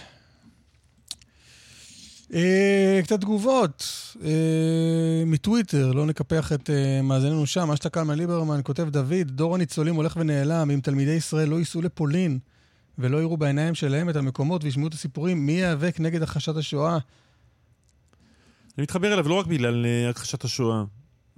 ארבעה מילדיי היו שם, וגם אני הייתי שם. אתה גם היית בסיור, נכון? כן, באחרונה, אבל... כן. אה, אני לפני שלוש שנים, אחרי הילדים שלי. אה, כשהייתי ילד לפני הרבה מאוד מאוד שנים, אתה יודע, כבר סבא, זה היה ממש מזמן. סבא ל. עוד לא, עוד לא היו, עוד לא היו הסיורים האלה. אבל אני חושב שזה... היכולת לעמוד, להרגיש, לחוש את זה, לראות בעיניים. מצד שני, הייתי במסע לפולין כשהייתי חייל בגלי צה"ל, התלוויתי למסע לפולין שנועד להנגיש את המסע למה שנקרא ילדי הפריפריה. הייתי במטוס יחד עם אה, בית ספר, אה, שכאילו רצו לעשות להם מסע, לכאורה כי הם לא יכולים לממן אותו בעצמם, למרות שאני יודע על תנועות נוער, בתי ספר, אין אחד שלא יוצא, כלומר, בגלל בעיה כלכלית, כך לפחות הטענה, וזה היה מין מסע בזק כזה. 24 שעות, אין מלון, אין כלום. סעו, כמה גטאות, מחנה השמדה אחד, בואו תראו פה, פה, כאן בוכים, דגל ישראל, והופ, הביתה. כן, זה בלתי אפשרי. זה כן. נור, זה, זה היה נורא, זה היה מחפיר, זה היה מבזה. אני מאוד בעד המסעות. בואו נוודא ש... שעושים אותם כמו שצריך, שיש הכנה, אורי תיאר את זה יפה, אורי מייזלמן, בואו נוודא שיש הכנה כמו שצריך, שעוברים תהליך, ושהאירוע הזה הוא לא באמת איזה טיול שנתי. נכון, והשבוע הזה שם הוא, הוא כשלעצמו תהליך שאי אפשר לעבור ביום אחד. אי אפשר. כן. כן, אה, לוחשים לנו שמחר אולי יהיה נציג של אה, משרד החינוך פה בשידור כדי לדבר על מה מתכוון לעשות משרד החינוך כדי להמשיך, או כדי לגדוע את המסעות לפולין. עניין אחר, נכון? אחר לחלוטין. שרון וקסלר, שלום. כל, כל עניין, אחרי שאתה מדבר על השואה, כל עניין הוא נכון, עניין אחר. נכון, נכון. אהלן חברים. מה קורה? אה, לא הרבה. תראו, אנשים ביקשו מאיתנו בטלג, בטלגרם לדבר על הגשם. תדברו על גשם. אף- תהינו היו- פה, על מה מדובר? כן. כן, גם אני תוהה. אה, זה פייק, אז. אולי לא עדכנו אותך. לא, תראו, אוקטובר אה, אמור כבר חודש של עונת מעבר, נכון? ועונת מעבר בדרך כלל מאופיינת במזג אוויר מאוד קיצוני, פעם חם, פעם קר, פעם שיטפונות בדרום, כל מיני הפתעות, מאוד קשה לחיזוי, זה כאילו האימה של החזאים זה עונות המעבר. והחודש הזה עובר הכי יציב שיכול להיות, מאוד דומה, כאילו, כמו שאנחנו רואים בקיץ כל הזמן חם, אז עכשיו כל הזמן נעים. טמפרטורות כמעט ולא משתנות, עולה מעלה, יורד מעלה, מאוד מפתיע. התקשרתי אתמול לשירות המטאורולוגי, אמרתי להם, חבר'ה, תפשפשו בעבר, מה, מה נסגר פה? כי אני, הזיכרון שלי לא משהו. אה, אמרו לי, תקשיבי, שנה שעברה למשל, היה אוקטובר אחד, החם ביותר שנמדד בארץ אי פעם, אה, עד כדי כך חם שהטמפרטורות היו מאוד מאוד גבוהות מעל הממוצע, וגם לא ירדה טיפה אחת של גשם. עכשיו, באוקטובר הזה אי אפשר להגיד שהוא היה אוקטובר גשום, ממש לא. היו כמה אירועים דרדלה שהסתכמו במקסימום 2-3 מילימטרים באחד מהמקומות בארץ, אבל כן ירד קצת גשם, כן קצת יותר מעונן, כן יש קצת תחושה יותר של סתיו, אז אי אפשר להגיד שאנחנו במקום שהיינו בשנה שעברה, זה כאילו קצת יותר טוב, אבל אין פה איזה שהן דרמות מאוד גדולות, ובשנה שעברה להזכיר לנו, התחזיות לגבי החורף, תחזיות שאני מאוד לא אוהבת, כי הן בדרך כלל מאוד לא אמינות, היו שזה הולך להיות חורף, יבש, שחון, זוועת עולם. בסופו של דבר היה חורף סבבה לגמרי. אה, ברוב המקומות בארץ היו ממוצע, כמויות המשקעים היו ממוצעות, היו מקומות אפילו שהיה קצת מעל הממוצע, בעיקר בצפון. אה, אז מה זה אומר לגבי החורף הקרוב? אני לא יודעת. גם השנה יש מין תחזיות שחורות כאלה לטווח ארוך, אבל אני לא אוהבת אותן, אז אני לא מתייחסת אליהן.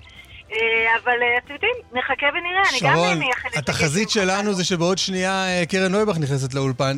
תודה רבה. תודה, להתראות. חברים. ביי. איתמר דרוקמן ערך, נדב רוזנצוויג הפיק, ראובן מן היה לביצוע הטכני, חגית אלחייני הייתה במוקד התנועה, קלמן ליבסקין היה פה באולפן. אסף ליברמן, בשמחות.